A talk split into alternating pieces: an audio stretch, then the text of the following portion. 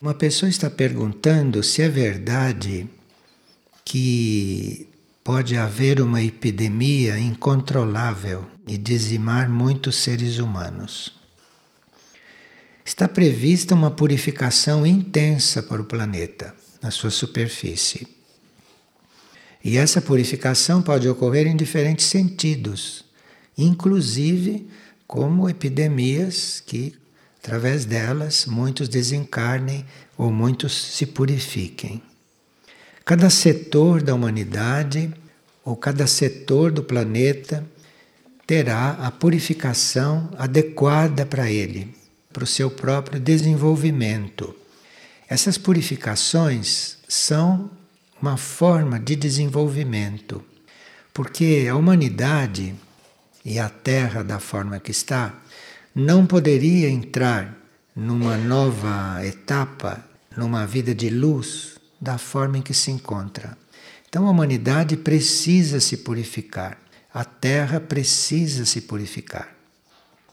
Para nós temos uma ideia, quando há um cataclismo e grande parte das terras vão para o fundo do mar e outras surgem, as terras que surgiram, elas foram revitalizadas no fundo do mar.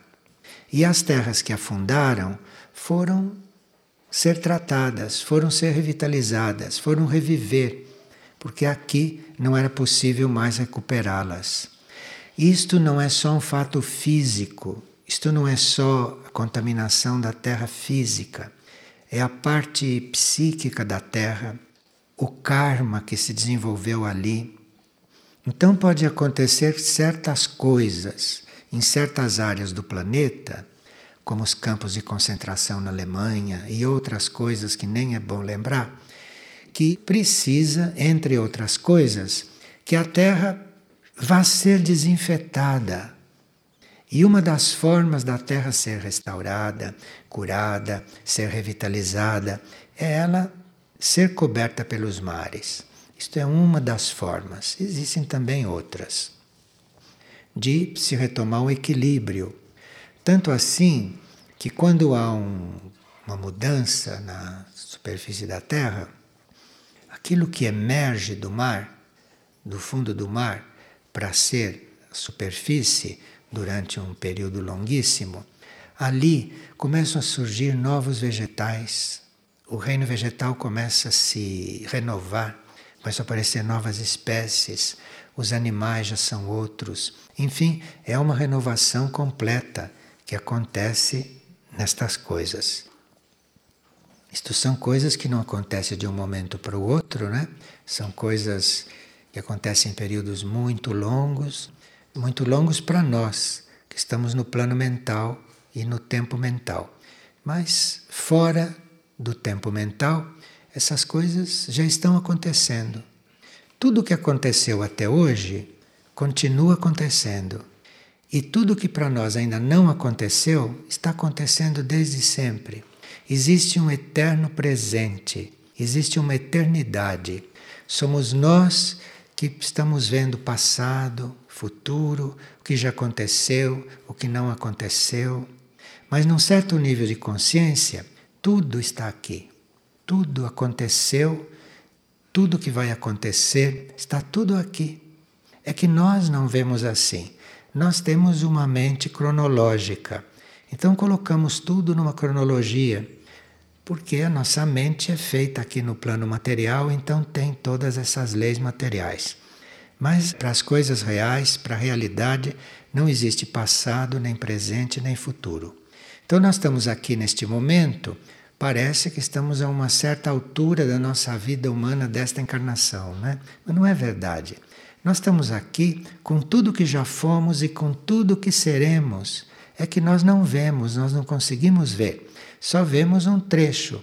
Só vemos aquilo que a nossa mente concreta ou que a nossa mente humana, não é, consegue ver e consegue catalogar, consegue pôr em ordem, em cronologia. E isto é real. Mas no mundo espiritual isto não tem a menor realidade. E dentro do corpo físico, encarnados em um cérebro físico, nós ficamos sim iludidos por toda esta cronologia. Mas tudo o que tem que acontecer já está aqui. E tudo o que aconteceu continua aqui. Só que está sintetizado em cada um de nós. Está muito sintetizado. Tudo presente. Em outros níveis do nosso ser, nós percebemos isto. Se nós formos nos elevando, se nós formos subindo de nível, vamos encontrando estas coisas. E aí vemos quanto estamos confinados, quanto estamos iludidos dentro de um cérebro físico, não? Se nós fôssemos imaginar o que é este confinamento, a gente que já teve centenas de encarnações e nem tem isto presente conscientemente, no entanto, isto tudo está presente, isso tudo está sintetizado naquilo que nós somos agora, está presente, como se estivéssemos vivendo agora, como tudo que vamos viver. Mas isso são estados de consciência, são níveis de consciência. E nós precisamos estar muito libertos de tudo o que esta matéria física, este tempo material nos prende. Nós temos que estar muito libertos disto para podermos ir entrando nessas dimensões, nesses outros planos de vida. E uma pessoa diz: temos uma previsão no calendário gregoriano sobre a mudança do eixo da Terra e a sua inundação? O calendário gregoriano foi um papa, não é, que estabeleceu este calendário e esse calendário não prevê nada disto. O calendário maia falava destas coisas. O calendário maia dava estes tempos. Mas nós não temos uma leitura e uma interpretação correta do calendário maia. Porque no tempo do calendário maia, a rotação da Terra era outra. De forma que um dia não era como o de hoje, um ano não era como o de hoje. O calendário maia era outro tempo. Então não há uma leitura exata do calendário maia.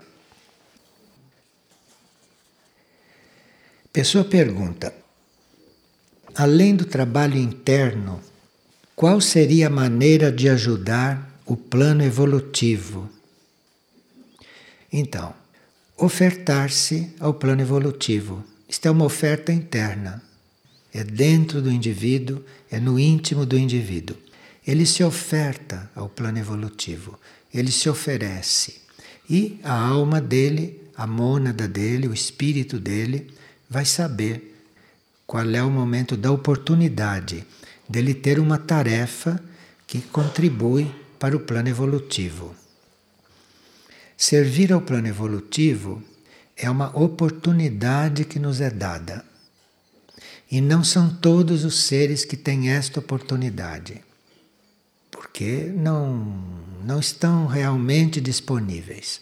Então, quando há uma oportunidade de servir ao plano evolutivo, nós teríamos que estar muito gratos de termos tido aquela oportunidade.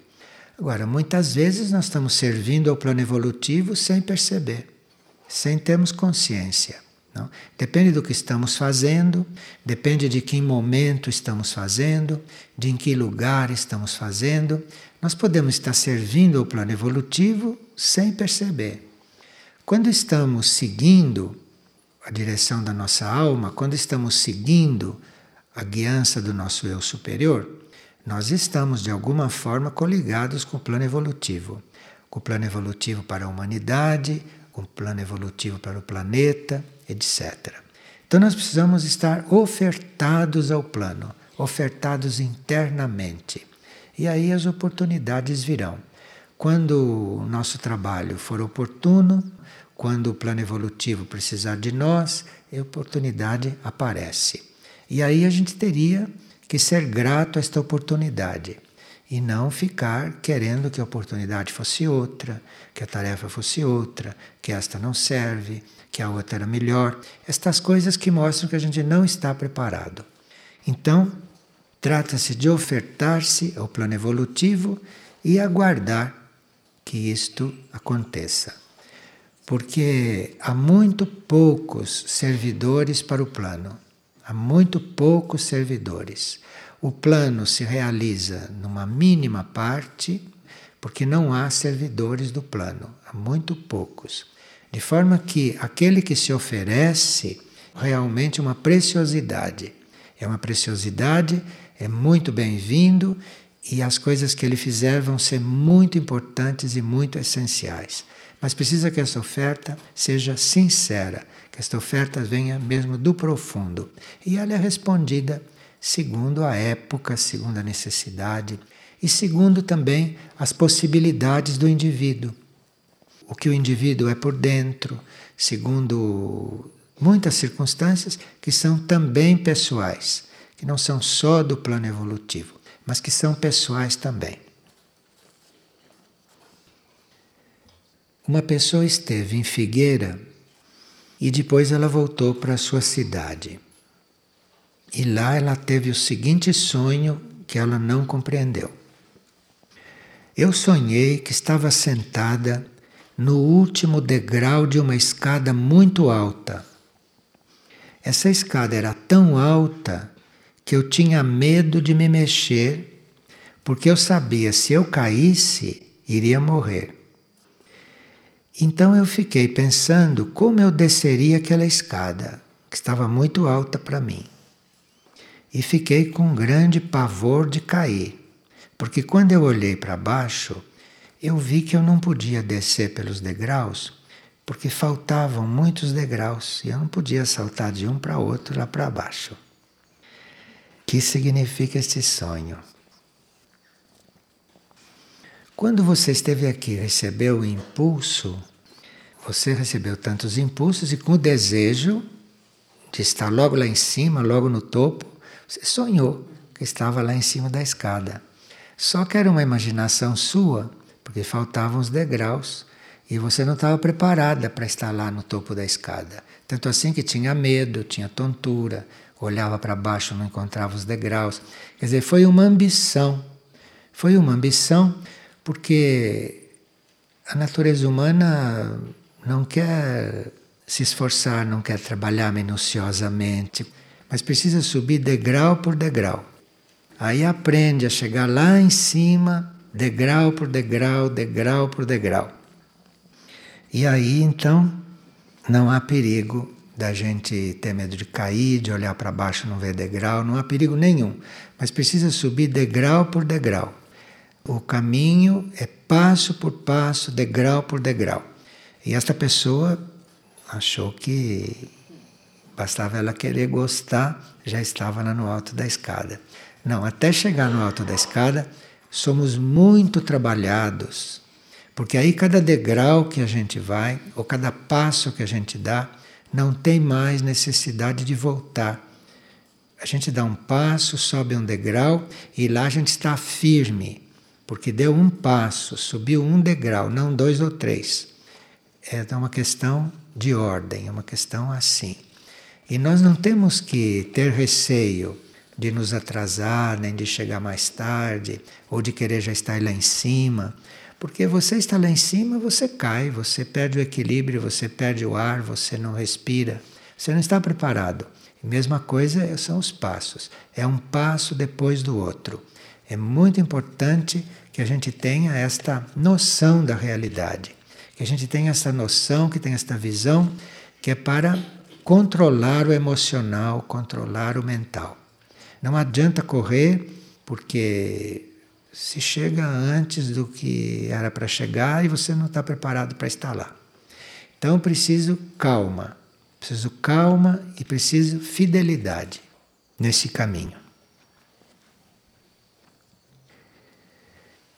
E por que o dinheiro é tão mal distribuído? Pergunta uma pessoa. Porque tem gente que pensa que distribuindo dinheiro que está tudo resolvido, né? Fica tudo em comum, está tudo resolvido. Acontece que não é a distribuição que faz a coisa, não. Aquilo que tem controlado a atividade do dinheiro na superfície da Terra são os poderes obscuros, são as forças escuras que controlam o dinheiro e que controlam a sua circulação. Porque as forças obscuras compreenderam que o dinheiro exerce um grande fascínio sobre o homem, não é? Que o homem considera o dinheiro, em certos casos, a coisa mais importante, vive em função de dinheiro. Então, os poderes obscuros têm no dinheiro o seu melhor instrumento para agir e para fazer as coisas como eles querem. Para que o dinheiro ficasse sob o nosso controle realmente, precisava que nós tivéssemos já em nós controlado as forças sexuais. Porque está muito ligado.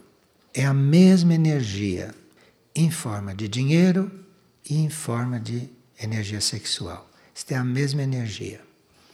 Então, você só vai aprender controlar a energia sexual quando for desapegado por dinheiro. E só vai controlar o dinheiro quando você for desapegado da energia sexual. Então, isso está completamente ligado. E o homem não resolve o problema do dinheiro, o homem não resolve os problemas financeiros, o mundo financeiramente está como está, porque o problema sexual não está resolvido. Só com a energia sexual controlada é que a energia monetária poderá circular corretamente na superfície da Terra. Não adianta teoria, não adianta caridade. Se a pessoa não tem a energia sexual controlada, ou melhor, a humanidade, enquanto não tiver esta energia controlada, o dinheiro será este caos que vocês estão vendo aí. Uns têm pouco, outros têm muito, outros são riquíssimos, outros não têm nada. Este caos. E isto está completamente ligado ao uso da energia sexual. As forças sexuais controladas produzem ausência de desejo. Não só desejo sexual, desejo em geral. Então você não pode deixar de desejar certas coisas se a energia sexual não está controlada. Então essa energia tem que estar sob controle para você poder se liberar de desejos, de desejos de todos os tipos, compreende? Desejos materiais, desejos emocionais e desejos mentais. O que é imprescindível quando você está com dinheiro na mão. Você tendo uma porção de dinheiro, se você não tem energia sexual controlada, você não consegue controlar aquele dinheiro corretamente. Você consegue economizar, consegue gastar, você consegue fazer o que você faz.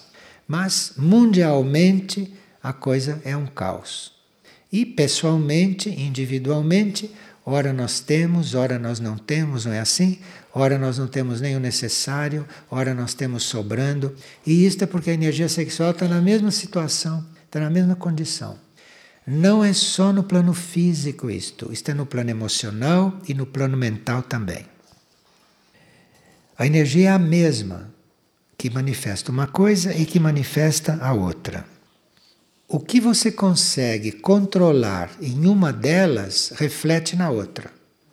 Aí a outra fica um pouco controlada e vice-versa. Então uma pessoa diz: Bom, eu não consigo me controlar sexualmente. Então controle o dinheiro, controle a sua parte financeira. Ela vai tentar. Não vai conseguir totalmente, mas vai tentar. Pode ser que ela não consiga, mas vai refletir na outra e vice-versa. Então ela controla aquela que ela pode, porque aí vai refletir na outra. A humanidade não vai se libertar deste jugo do dinheiro, a humanidade não vai conseguir se libertar disto, quer dizer, não vai conseguir manejar isto sem preocupações, manejar isso simplesmente enquanto a outra parte não tiver controlada. E a pessoa pergunta se existem regras para tudo, que ela gostaria de ter uma regra. Regras não faltam, leis não faltam. Basta que a gente fique conhecendo as leis e se ela corresponde ao momento da gente é seguir, seguir aquela lei, viver aquela lei. Agora, Leis existem em todos os planos, em todos os níveis. Regras, estas regrinhas, estas coisas, esses regulamentos, isso já é uma necessidade temporária de um certo nível de consciência. As leis, nós estamos sempre diante delas. Leis humanas, leis terrestres, leis celestes, leis planetárias, leis do sistema solar. Leis nós temos sempre. E vamos encontrando as leis mais avançadas, à medida que vivemos e que cumprimos aquelas leis vigentes no plano onde a gente está. Agora, as regras, estes regulamentos, estas coisas, isso é uma necessidade temporária fundada nas necessidades do ego e da personalidade de andar pela matéria para chegar a ser consciente da alma e do espírito. Então, enquanto nós estamos caminhando na matéria, enquanto nós precisamos ficar consciente da alma, ficar consciente do espírito, então tem regras para essas criaturas. As pessoas precisam de regras. As leis são para nós todos. E a nossa mônada, o nosso espírito também está dentro de leis. Então, leis é para todos. Regras são para o ego. Percebe a diferença? Então, se existe uma coisa feita para o seu ego, aquilo é uma regra, aquilo não é uma lei. Agora, Quanto tempo vai durar o seu ego? Aí já entra numa lei. Aí já é uma lei.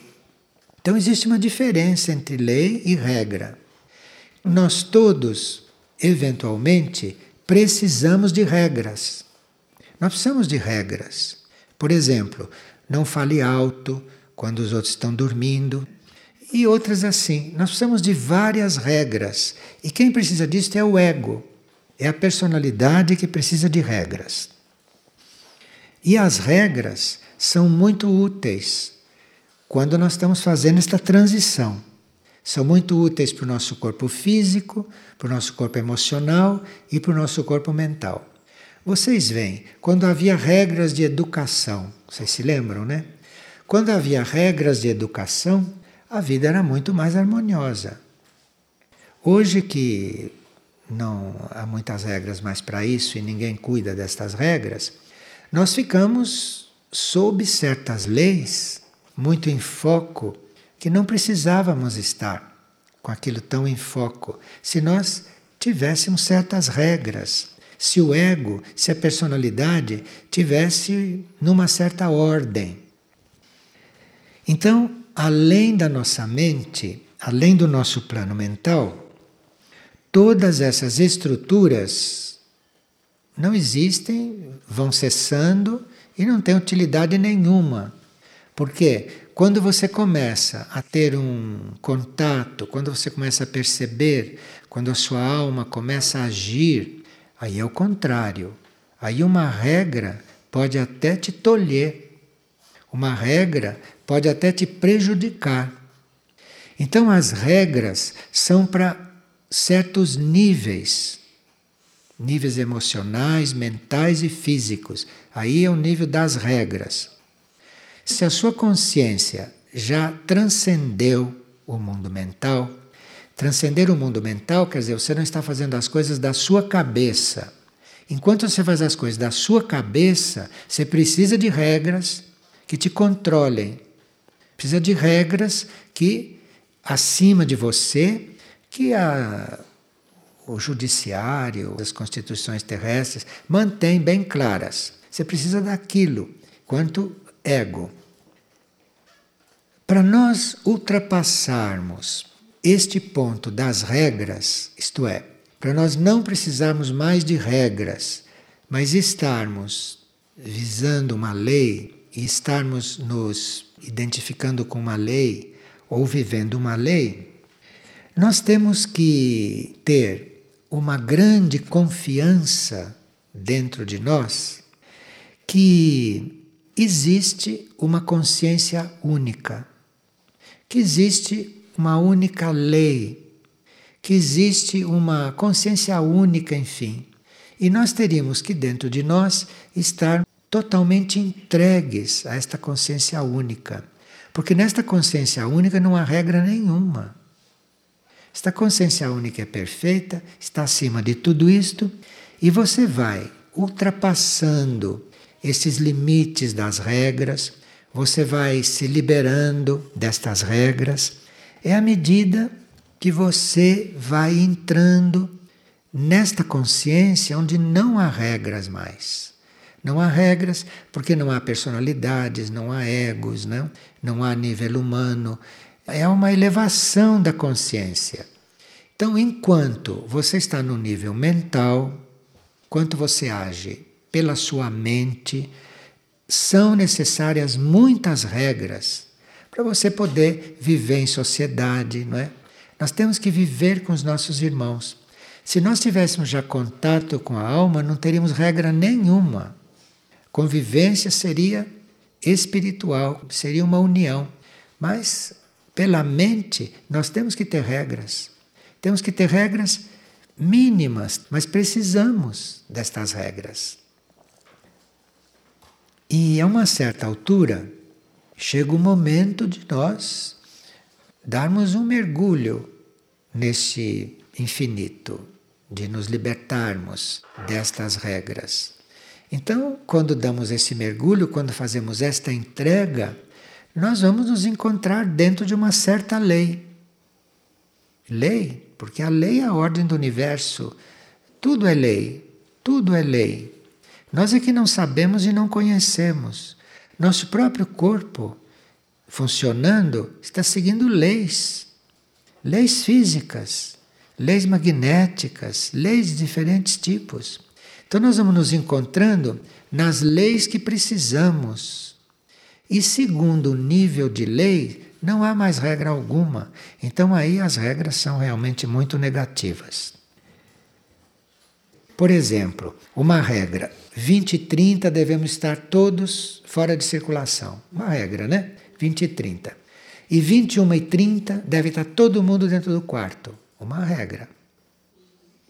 Para quem está dentro de uma determinada lei, aquilo não pesa nada. 20 e 30 ele fecha tudo, 21 horas está no quarto. Aquilo é feito assim naturalmente. E para quem não está em certas leis, olha, para parar às 8 e meia, para estar dormindo às 9 e meia, é duro. Porque ele não está em certas leis. Então, isso para ele é uma regra pesada, dura, inusitada. Para um outro não é nada. Se a regra fosse, olha, deitar 19h30, ia lá deitava 19h30, mas sem nenhum problema, entendeu? A regra é meia-noite, mas sem nenhum problema. Para quem está em certas leis. Mas se está no mental, no emocional, aí as regras às vezes pesam, são necessárias. Nesse caminho, então, nós passamos por vários estágios. E no início, a nossa vida e a vida dos corpos, o físico, o corpo emocional, o corpo mental, não?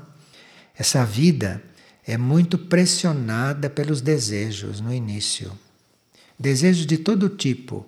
Não é só desejos físicos, não. Desejo até de ir para o céu, que é uma forma de desejo, né?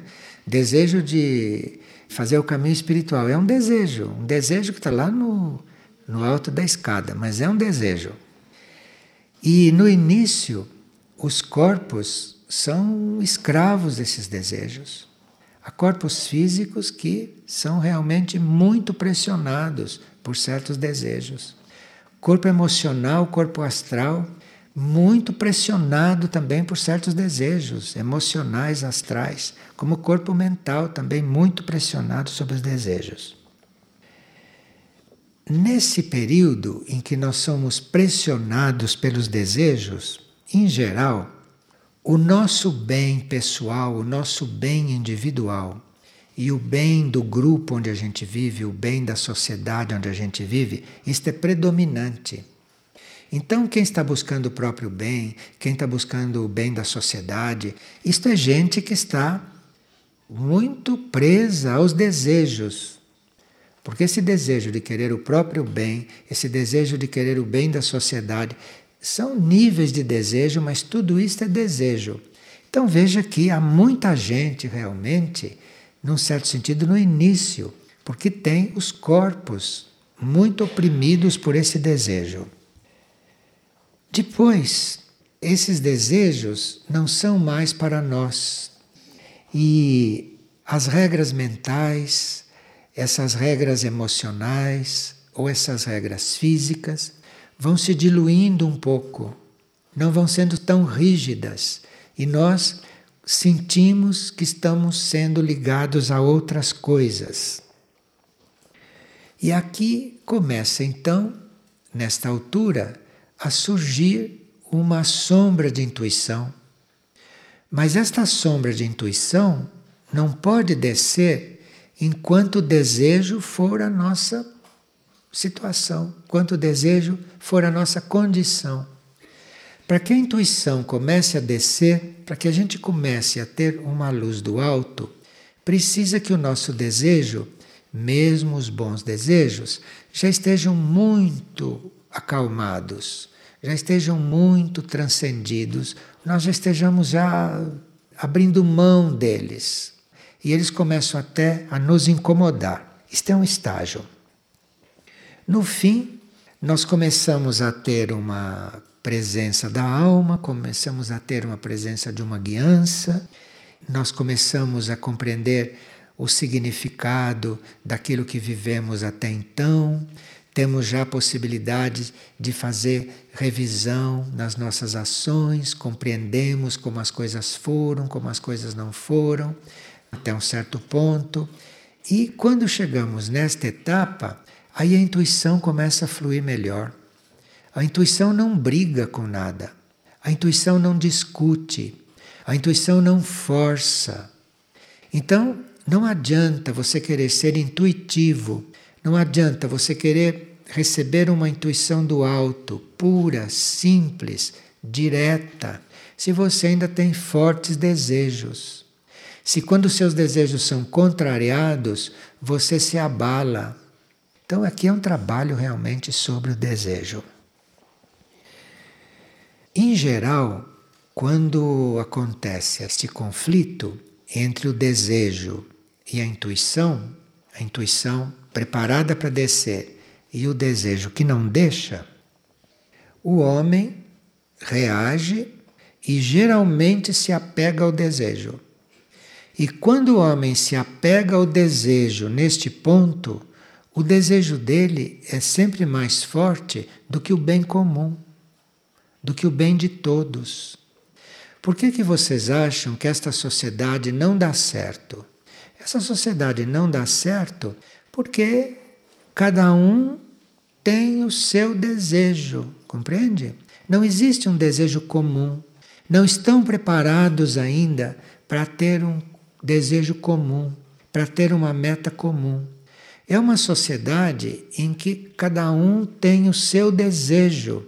Tem desejos iguais, nem do mesmo nível. Então é um emaranhado de desejos individuais, quem sofre com isto e quem padece por isto? É o todo, são todos. São todos partes que não se desenvolvem, seres que não se encontram, enfim, é o conjunto que sofre com isto. A uma certa altura, se nós estamos percebendo que nós estamos em sociedade, ou que nós estamos em grupo, e ali dentro estamos funcionando com os nossos desejos, se nós chegamos a perceber isto, aí melhora a qualidade do grupo. Como melhoraria a qualidade da sociedade. Mas isso só pode realmente se elevar é quando cada um perceber que está no seu desejo e vai renunciando ao seu desejo. Aí é que a coisa vai subindo. Aí é que a sociedade vai subindo, aí é que o grupo vai subindo. Um grupo não vai subindo quando você o informa, quando você instrui, quando ele tem educação, instrução.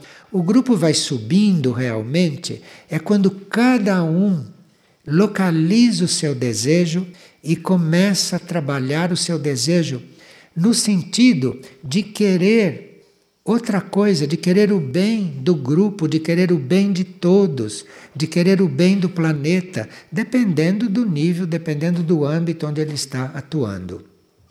E o grupo se eleva.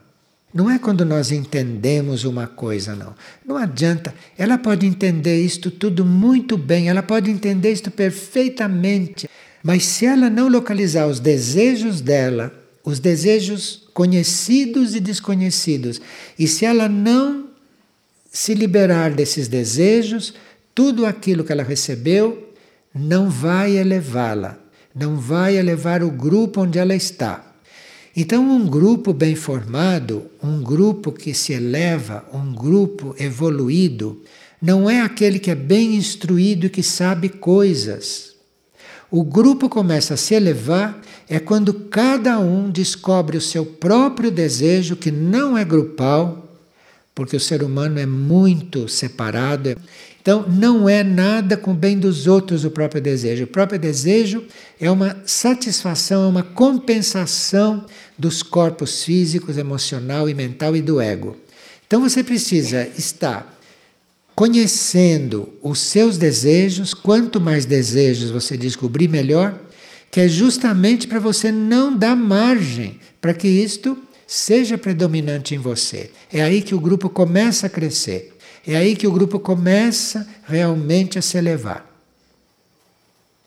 Então, se você num grupo procura saber quais são os desejos, quais são as vontades, começa a suprir, começa a contentar, não é? Aquele grupo jamais se elevará, porque a elevação está ligada à superação dos desejos, à anulação dos desejos, à transformação dos desejos. É aí que o grupo começa realmente a se elevar. E nesse estágio, regras são inúteis, porque você que quando descobre o seu ponto, que você precisa é, conhecer uma lei para aplicar ali. Conhecer uma lei para você viver naquele momento e para superar aquele ponto. Todos os instrutores falam nisso. E um grupo não se eleva, o grupo não sai do lugar se cada um individualmente não examina os seus desejos e não os transcende. Então você tem um trabalho individual até o fim. E quando está em grupo, tem mais responsabilidade sobre esse trabalho individual. E a sua responsabilidade, olha, é não projetar sobre o grupo os teus desejos, não manter os teus desejos vivendo em grupo, porque aquilo é uma contaminação. E vem as provas, vem as provas a todo momento. Existem sim regras de vida em grupo, existem as leis do grupo, existe tudo isso, como vocês sabem.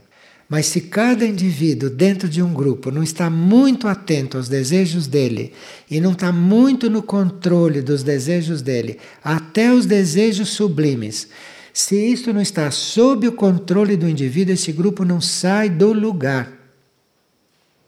Com todas as regras de grupo, se este ponto individual de cada um não estiver exercido, não estiver vivido, aquele grupo dá demonstrações de que é muito evoluído, de que é muito bom, de que é muito eficiente, mas elevar mesmo a consciência só cada um individualmente trabalhando isto. Por isso que o Buda, como bom marciano, né, tocava esta tecla o tempo todo.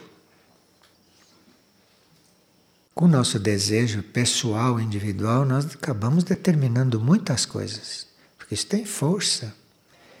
Mas aí tem que realmente pegar este ponto e dizer qual é o meu desejo. Entrega esse desejo, entrega. Se for um desejo correto, um desejo sublime, entrega também, porque tem sempre um, uma coisa além. É sempre além que você tem que chegar.